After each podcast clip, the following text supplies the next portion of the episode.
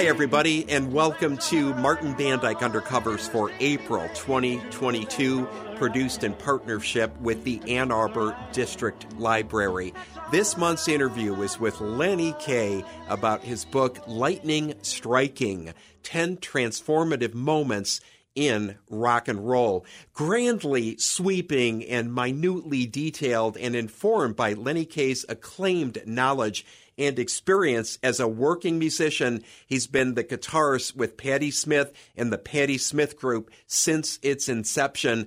Lightning Striking is an ear opening insight into our shared musical and cultural history, a magic carpet ride of rock and roll's most influential movements and moments. He covers events that happen in Memphis, New Orleans, Philadelphia, Liverpool, San Francisco, New York, London, LA, Norway, Seattle, and last but certainly not least, Detroit. I began my interview with Lenny Kaye by asking what inspired the book, what made him want to write this. Well, I am, you know, a writer and a musician, and I always felt as a writer, especially about music, that my strong suit was knowing what it felt like to be in the band.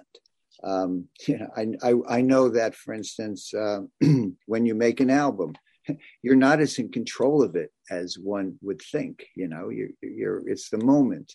Um, so I'm just very grateful that I've been able to move between uh, the right and left half of my brain as a writer and a musician.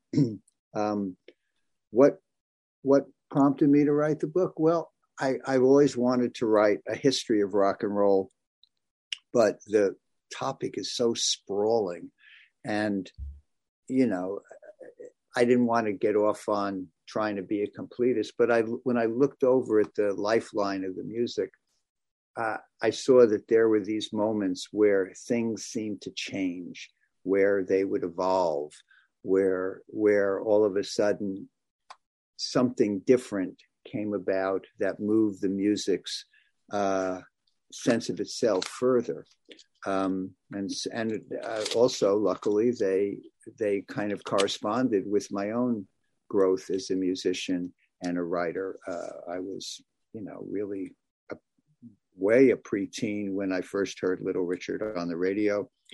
Uh, rock's glorious adolescence in the 60s was my glorious adolescence. Mm-hmm. And so, you know, I've been able to kind of live a parallel life with the music over these many years, for which I'm kind of totally grateful. I love the way you write about Elvis Presley and that magical moment in Memphis at Sun Studio in 1954. My wife and I have had the pleasure of taking the tour of Sun Studio, and I just love how it has been preserved. You really get the feeling of what it was like to be there. Well, I mean, Elvis was the figurehead of rock and roll at the time when rock and roll was being birthed. I often think of Sun Studios, and if you're in Memphis, it's so great to go to Sun Studios because it's pretty much exactly the way it was then. Yes. Um, you know, you go to Cosimo Matassa's uh, studio in New, New Orleans, where it was, and it's a laundromat. Where in the back room, where they actually the musicians were, it's the dryers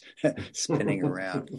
But but Sun, you can actually imagine Elvis um, being there, and and you know, I mean, everyone thought, oh, is you know, is it where is the birth of rock and roll, and where does the first rock and roll record? Well, to me, Elvis is a mutation because uh, he was different. He sounded different than anything. He had, you know, R and B roots. He had country roots. He had pop music roots. He loved Bing Crosby. Um, he he and he actually, you know, was. I think of him as a mutation. All of a sudden, like these musics suddenly coalesce in this one beautiful human with a voice that is supernatural and the moment when he understands it on July 5th, 1954, to me is where this music actually has its Messiah. And then, you know, it's just a question of, of uh, following the trail through its, its, its quote, transformative moments. I'm so glad that you have a chapter about the city of Detroit and you focus on the year 1969. What makes Detroit so important in terms of the history of rock and roll? Well, I mean, you know, Detroit as a, as a growing musician was so important to me. I mean, uh, I do believe I wrote the first review of the Stooges record, uh, the debut record, anywhere. Um, uh, I just that kind of you know sense of high energy and bringing things down to the basics and remembering what music is really truly about, which is the release and the empowerment of the human soul. Um, Detroit, you know, and of course, you know, the story leading up to the MC5 and the Stooges, where you go through Fortune Records, you have to also move through Motown uh, because you know that is the sound of young America. But Motown for me is was a more national group, you know, thing. Uh, you know, the MC5 and the Stooges were definitely down home, and you know, and also talking about it with the incredible upheavals of the late 1960s, uh, the social changes, the political, uh, you know, battles. Um, what what a tale! And uh, you know, I I I truly lived it because that was about the time when I first started becoming a musician. I mean, I had played before then, but seeing the example of the MC5 and the Stooges truly changed my perspective on what music could achieve and how elemental and uh, it, it, it, could be to uh, to uh, transforming the human condition.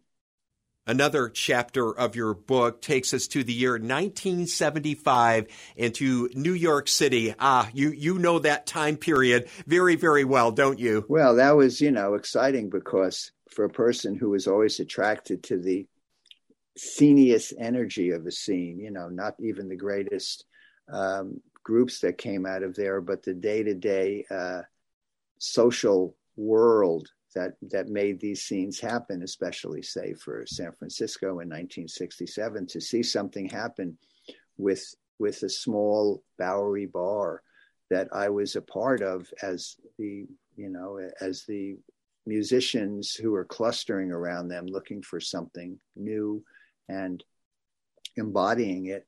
I mean, to actually be a part of it kind of uh, flips me out. And uh, I have to say that uh, I felt so privileged to witness a scene like that as it grew because it helped me understand these other scenes that because you know everyone you know I'll, I'll go somewhere in the world and people will say to me with a sense of awe what was it like at cbgb's and i have to tell them that it was really just hanging out, hanging out at your local. It, it was you weren't really aware that this was going to be something that would transform the world. This was just a bunch of random weird bands uh, trying to figure themselves out, and uh, to see how that actually transpired.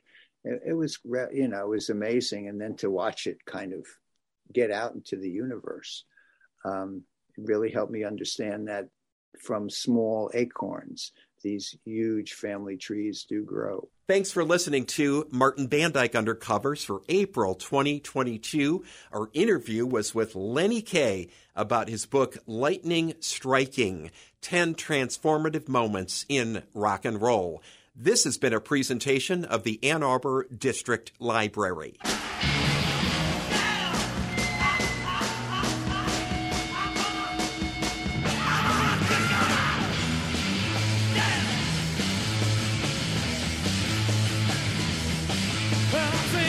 and I guess that I'm good, now, baby.